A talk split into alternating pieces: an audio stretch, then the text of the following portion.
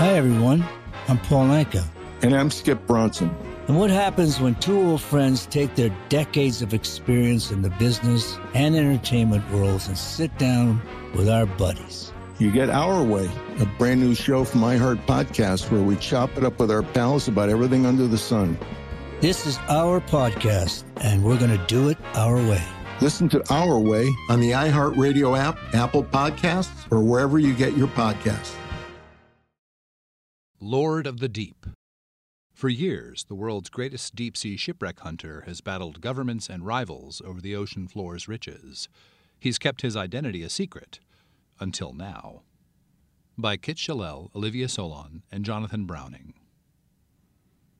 Officers from the Icelandic Coast Guard watched the ship on the control room monitors, a solitary dot on the blue expanse of the nautical map. The dot had been circling 120 miles offshore for several days in April 2017, in weather no sane sailor would loiter in. Near gale force winds howled across mountainous seas, rain mixed with sleet.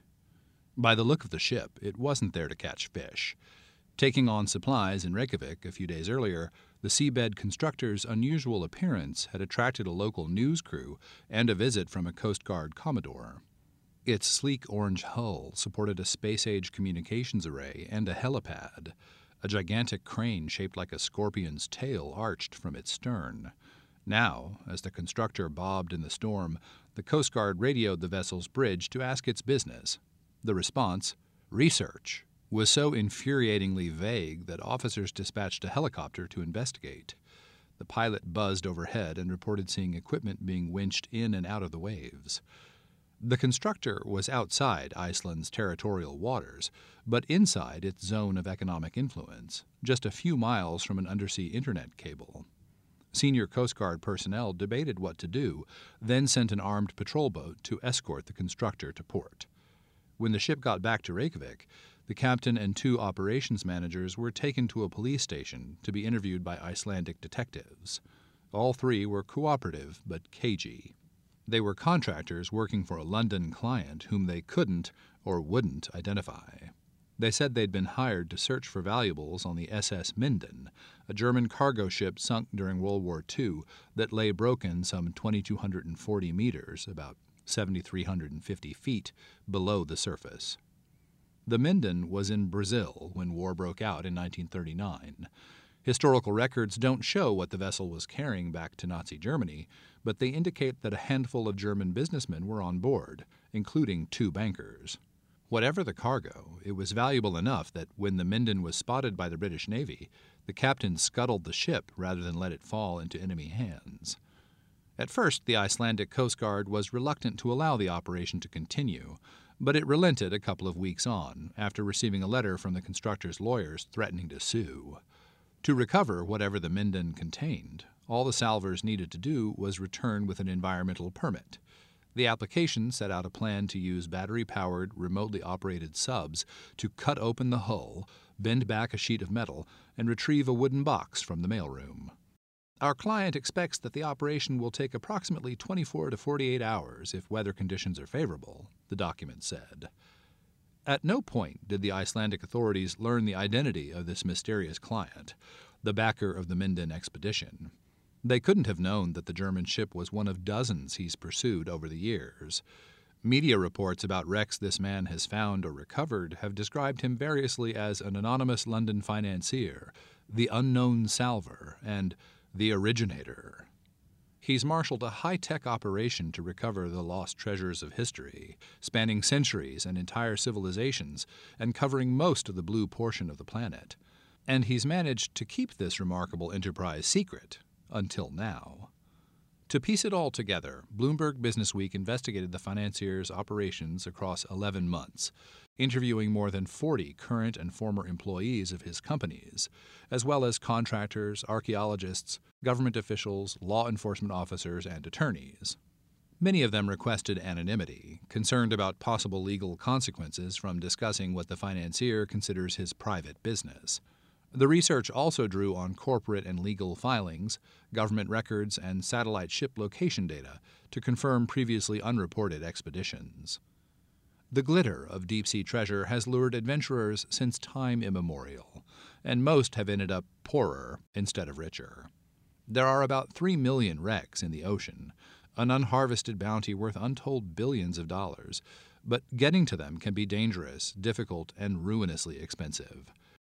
Recently, though, advances in underwater technology have opened up swaths of the ocean floor to exploration.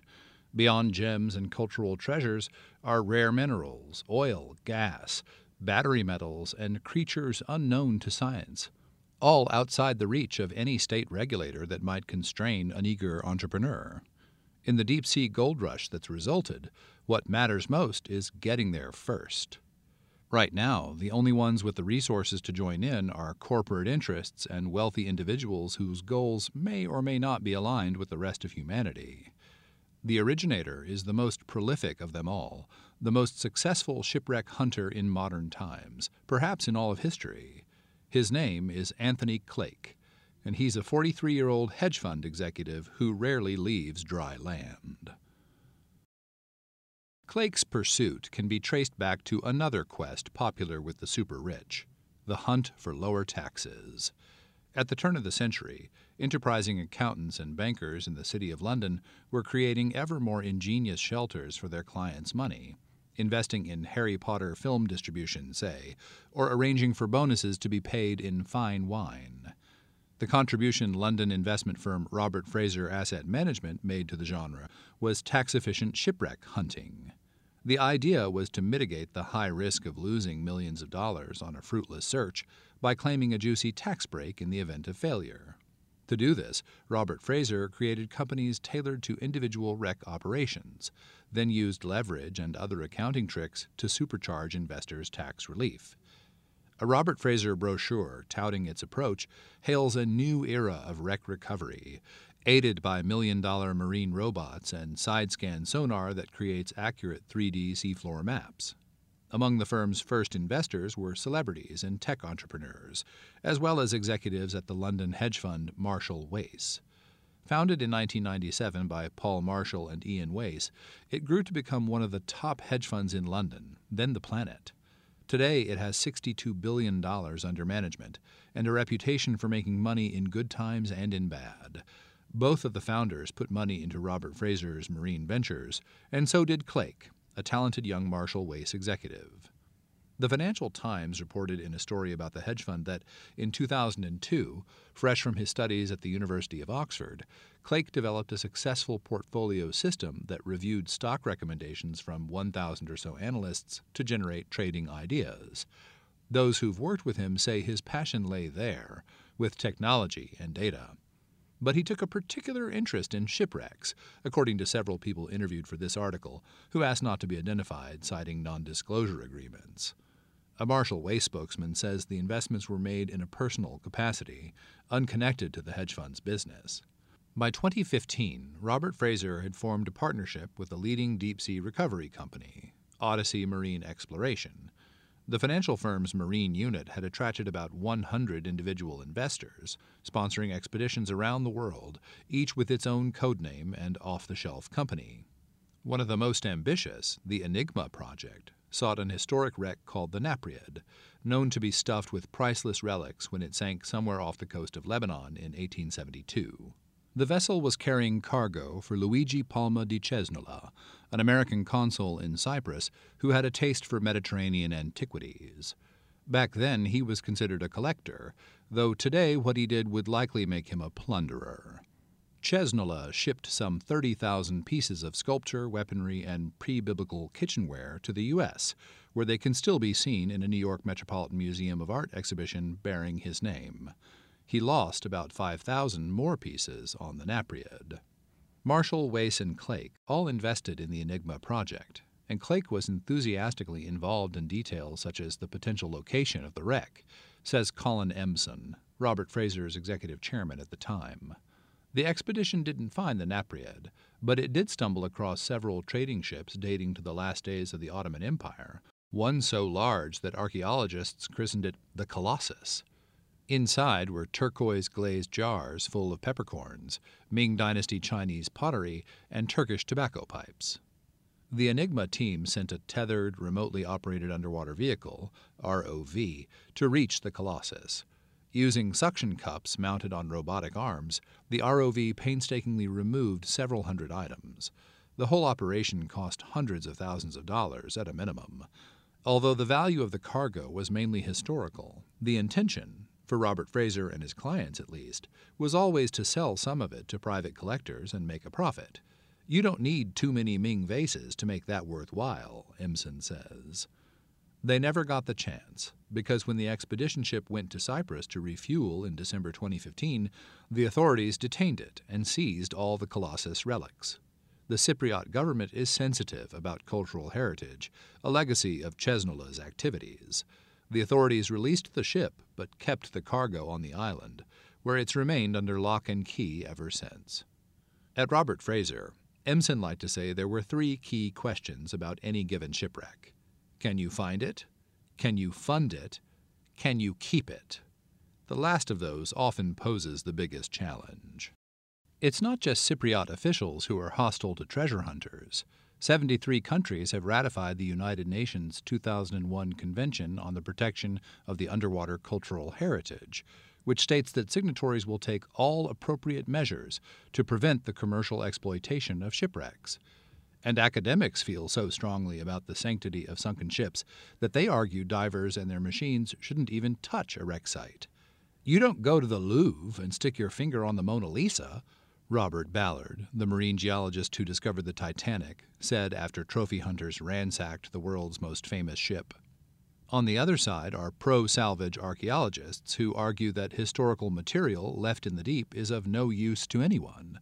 Better to haul it up and put at least a portion on display. One member of this faction, who asked not to be named discussing sensitive matters, says those in the don't touch school are akin to religious fanatics, calling them the Archeo Taliban. Technically, there's nothing to stop salvage crews from recovering anything they want from the seafloor. But even sunken treasure once belonged to someone, and salvors are effectively obligated to at least try to find the legal owners. That can lead to competing claims and years of litigation. The Colossus was carrying vases made in China 500 years ago, which had been acquired by Turkish traders for the palace of a long dead sultan somewhere in the Ottoman Empire. Who might own that cargo today? Enigma tried hiring lawyers in Cyprus who argued that the ship had been found in international waters, where the country had no jurisdiction, but the effort got jammed up in the island's judicial bureaucracy. A spokesman for Enigma says that the Colossus excavation was a purely scientific venture with new funders, and that Clake is no longer involved. Clake's spokesman says his stake by the latter stages of the project was less than 5%. Before the matter could be resolved, the Robert Fraser era of wreck exploration ended. British tax inspectors cracking down on aggressive tax avoidance schemes began reviewing and rejecting the deductions claimed by the firm's investors. Without the tax breaks, treasure hunting lost a key part of its appeal. Emson says the deals were totally lawful, totally legal, and commercial. The British tax agency declined to comment. By that point, the Marshall Wace executives, and Clake in particular, were already frustrated with Robert Fraser, according to several people familiar with the situation. In meetings, Clake sometimes gave the impression he thought he could get better results without them. Behind the scenes, he was already trying. Good song. The Johnny Carson theme, right? Hey, who wrote that? Skip, who do you think? It's your buddy. Hi, everyone. I'm Paul Anka. And I'm Skip Bronson. And what happens when two old friends take their decades of experience in the business and entertainment worlds and sit down with our buddies? You get Our Way, a brand new show from iHeart Podcast where we chop it up with our pals about everything under the sun. Hear about Michael Bublé's entrance into show business. And get business insight from Mark Burnett. Find out what scares my son in law, Jason Bateman. And discover the bragging rights that come with beating Michael Jordan at golf. Together, we know just about everybody, including sitting presidents. So join us as we ask the questions they've not been asked before, tell it like it is, and even sing a song or two. This is our podcast, and we're going to do it our way. Listen to Our Way on the iHeartRadio app, Apple Podcasts, or wherever you get your podcasts.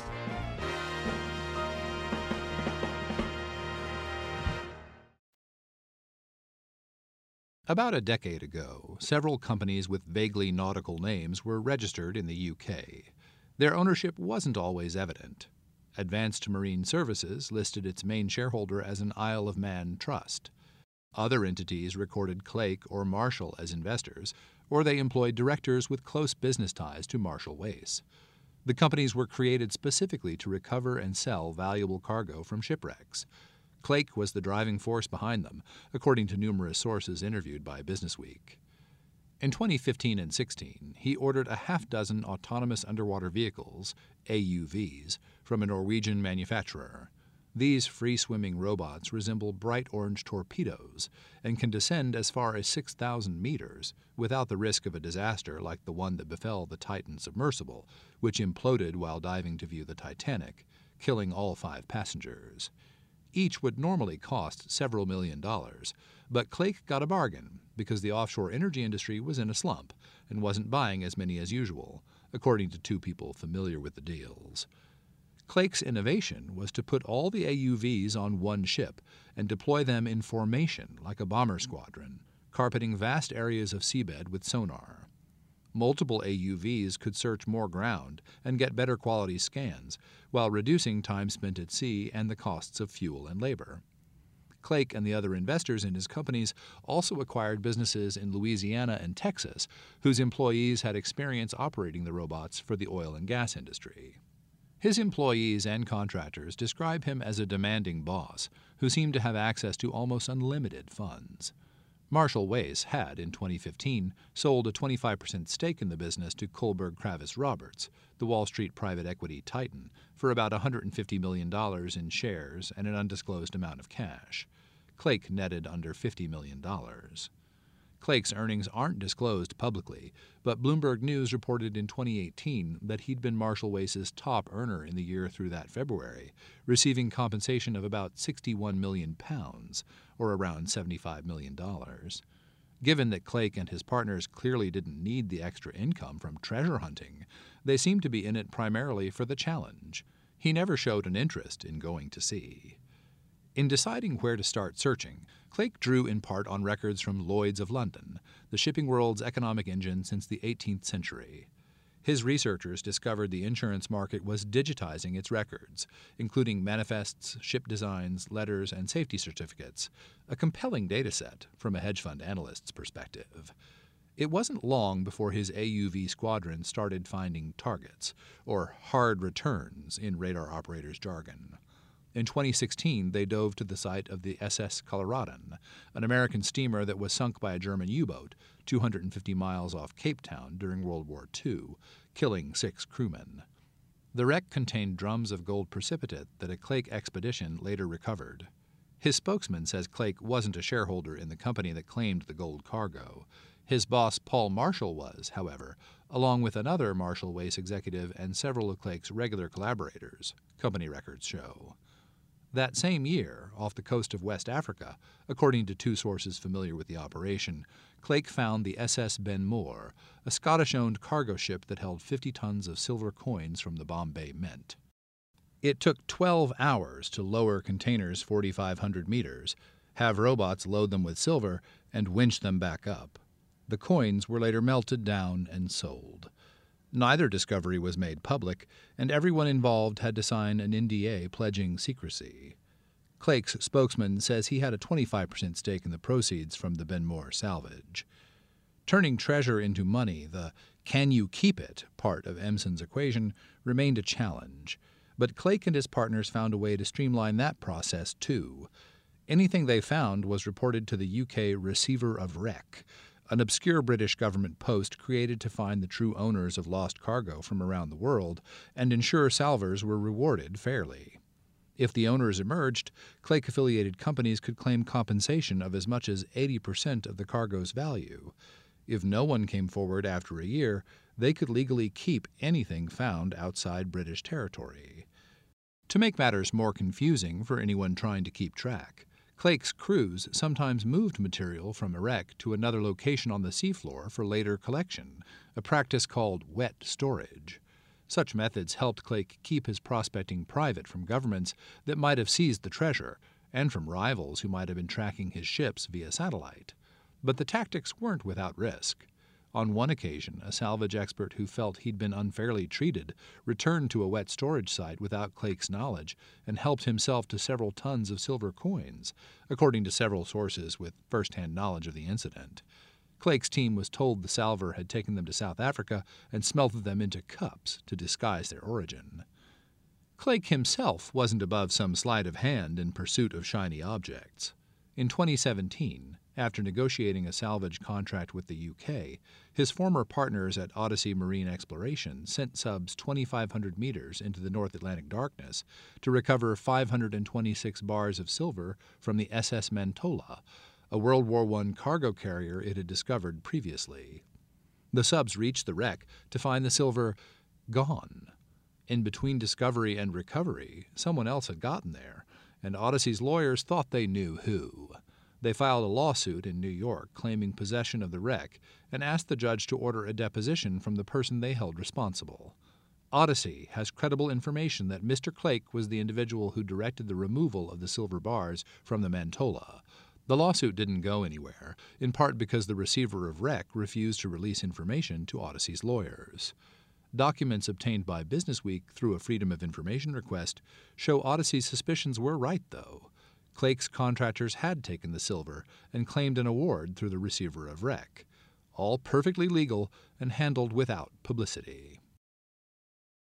No find of Clake's brought more potential for riches and more complications than one of his first, a Spanish galleon discovered off the Colombian coast in 2015. The San Jose, sunk by British warships three centuries ago, has been the fever dream of treasure hunters ever since. It was known to contain gold, silver, pearls, and jewels plundered from the New World, valued at anywhere from 1 billion to $17 billion. In December 2015, then Colombian President Juan Manuel Santos announced that the San Jose had finally been located by the Colombian Navy with help from international experts. He didn't identify them, though he did say they'd used an undersea robot. The ship, Santos said, would be salvaged for a great museum that the country would build. Even as more details emerged about the search, the identity of the individual who'd financed and planned it remained unknown, with Clake referred to in Colombia only as the originator.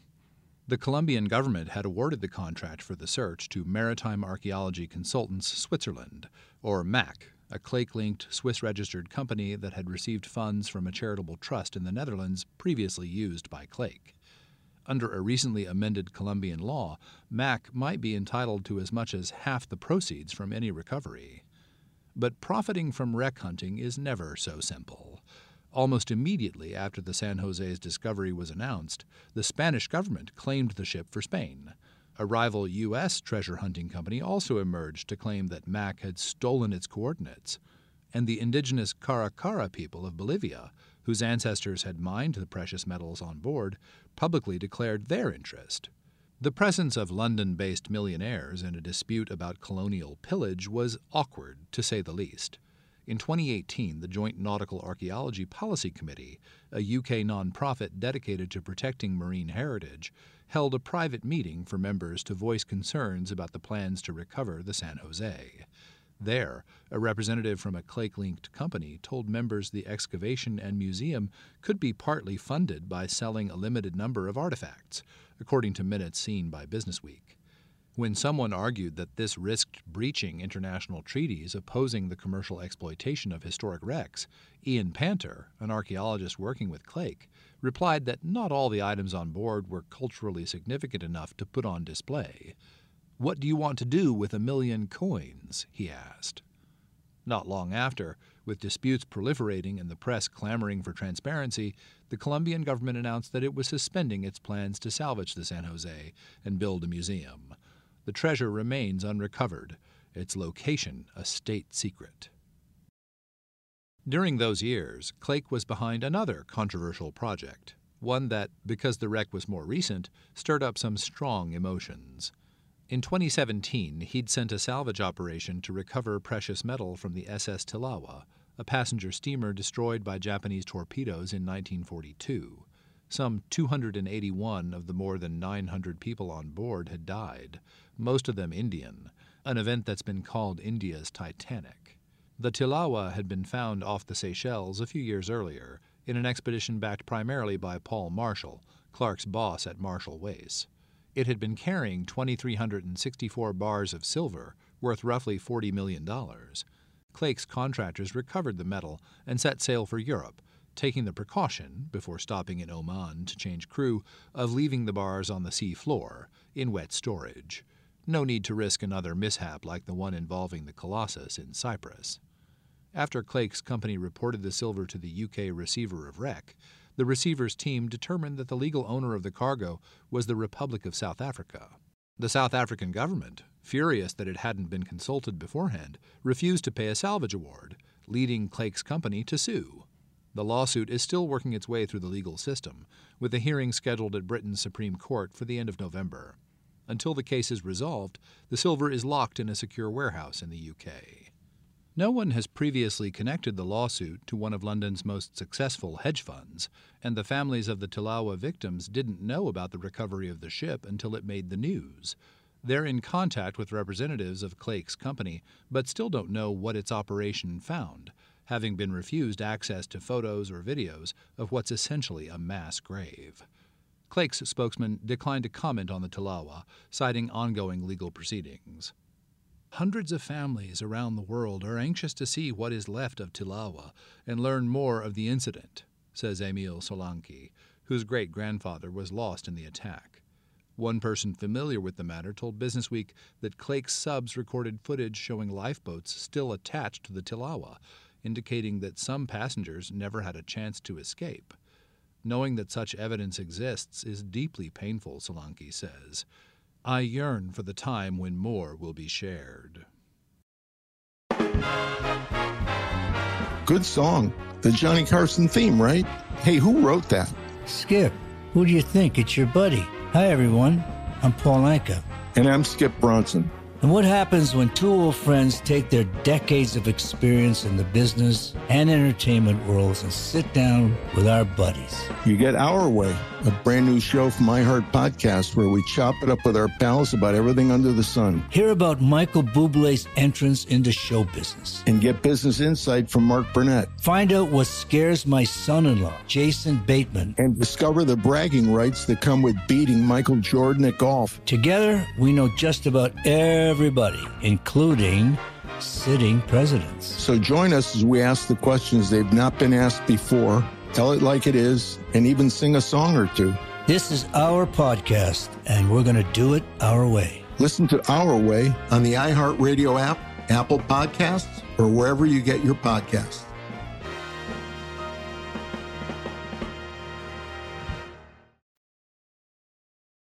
Clake's various attempts to tap into the deep's resources have in recent years converged on a single company called Ocean Infinity Group. It was registered in 2017 in the Cayman Islands, which, in addition to having no corporate taxes, doesn't require owners to publicly disclose their identities. But filings from a UK affiliate reveal that Clake has at least a 25% stake. Ocean Infinity's first chief executive officer, Oliver Plunkett, seemed light on maritime experience having spent the previous two years working as a hedge fund tax specialist.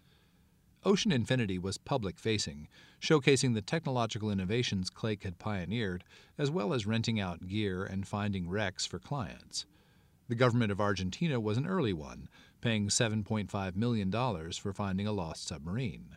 The company also continued hunting treasure for its creator, as furtively as ever.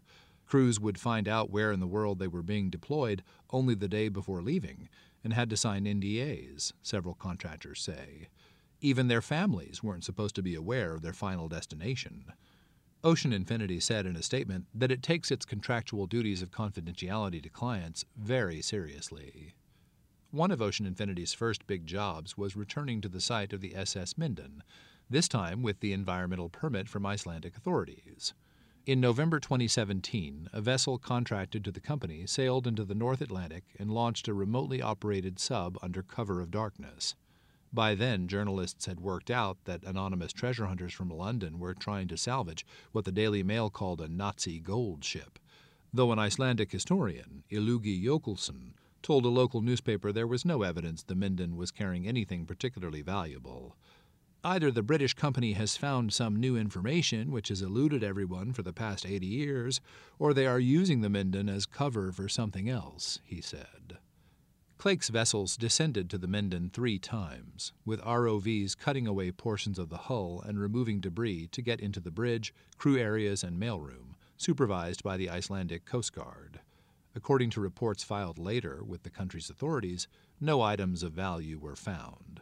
Three people familiar with the operation, however, say that one item was removed from the wreck and that it was noteworthy enough to be presented to an Ocean Infinity executive at port later a wooden box. The sources either don't know or won't say exactly what was inside, if anything. An Ocean Infinity contractor who didn't work on the Minden project says his team often retrieved personal belongings while salvaging a wreck, and the more intriguing objects were kept by company representatives. To the extent that items from any client project are handed to an Ocean Infinity representative, it is to ensure they are conveyed to the relevant authority on behalf of the client, the company said in a statement. Ocean Infinity became best known for its work trying to locate wreckage from Malaysia Airlines Flight 370, which disappeared somewhere over the Indian Ocean in 2014 with 239 passengers on board. Clake offered the company's services at a 2017 meeting it convened in London with various governments, aircraft agencies, and accident investigators, volunteering a search vessel and its AUV squadron on a no win, no fee basis.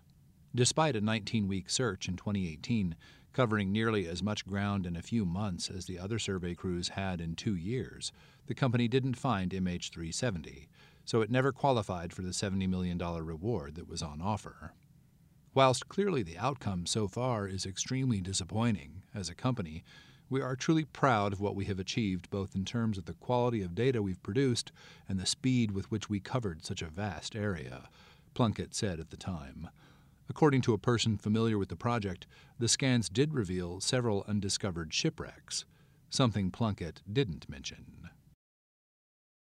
In 2019, Ocean Infinity brought Clake's treasure hunting full circle, sending a ship to the Mediterranean to resume the search for Cesnola's Napried and its collection of priceless relics. It didn't take long for Cypriot authorities to spot the vessel and detain it at Larnaca port. Police arrested the captain and an Ocean Infinity employee, charging them with not having the necessary permits to carry out a survey. Ocean Infinity's London lawyer was called in, and after a few days the pair pleaded guilty, paid a fine, and were released. The arrests seem to have ended Clake's search for the Napried. In an emailed response to questions from Businessweek, the Cyprus Department of Antiquities said it considers privately funded treasure hunting operations to be illegal and unethical, risking the loss of historical material through destruction or sale on the black market. Wealthy individuals conducting underwater explorations for antiquities are motivated by personal gain rather than an interest in academic matters or cultural preservation, the email read. It's essential, the reply continued, to prioritize the preservation and study of cultural heritage for the benefit of future generations over personal profit. Whether Clake had been pursuing profit, knowledge, or both, he wasn't saying, not publicly anyway. Whatever the case, his pursuit only accelerated from there, branching out into ambitions that went far beyond silver coins. Starting in 2020, Ocean Infinity set out on a buying spree, with orders for 23 remote controlled, full size vessels from shipbuilders in Italy and Norway.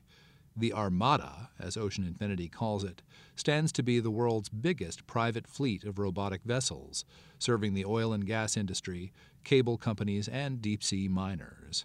The ships will have skeleton crews initially, but the plan is to dispense with sailors altogether and steer the vessels from onshore hubs. The impact and the scale of this robotic fleet will spark the biggest transformation the maritime industry has seen since sail gave way to steam, Plunkett said in a press release announcing the purchase. The company also won government grants from the UK and Norway to develop eco friendly ship propulsion technology, totaling about $17 million. Ocean Infinity says it was part of a consortium of companies benefiting from the grants and had to match state funds with its own. In 2021, Ocean Infinity added a Swedish marine data group, a Portuguese subsea software specialist, an offshore wind farm tech provider, and a British security firm to its list of acquisitions. It also moved into a refitted warehouse on England's southern coast. The facility looks more like a tech campus than a shipyard. Access to the control room is by iris scan. Inside, pilots of remote submarines sit in big gaming style chairs in front of multiple screens. The workspaces were designed by an e-sports company, and the pilots can even use Xbox style controllers if they wish. Ocean Infinity's recent clients include a wind farm project off Long Island, where it's surveying for unexploded military ordnance. Plunkett also announced last year that the company wanted to mount a new search for MH370. And Clake's long ago investment in the San Jose could yet pay off too. Colombia's Minister of Culture told Bloomberg News this November that President Gustavo Petro wants the wreck recovered by 2026. If that happens, MAC, the Clake affiliated company that discovered the site, has a potential claim to a finder's fee, even as it would have to navigate a legal and political minefield to enforce it. Clake's spokesman says that the contents of the wreck are classified as Colombian national heritage, meaning no one is entitled to any of it, and that MAC would work on recovery for a service fee to be agreed upon with the Colombian government. Last year, Clake sponsored an Ocean Infinity led project to find the HMS Endurance, lost beneath the Antarctic ice for more than a century after being abandoned by the British explorer Ernest Shackleton. Clake used a charitable trust for the purpose, which helped keep his name out of the ensuing media coverage. His primary role in the project was highlighted to Businessweek by several people and confirmed by corporate and charity records.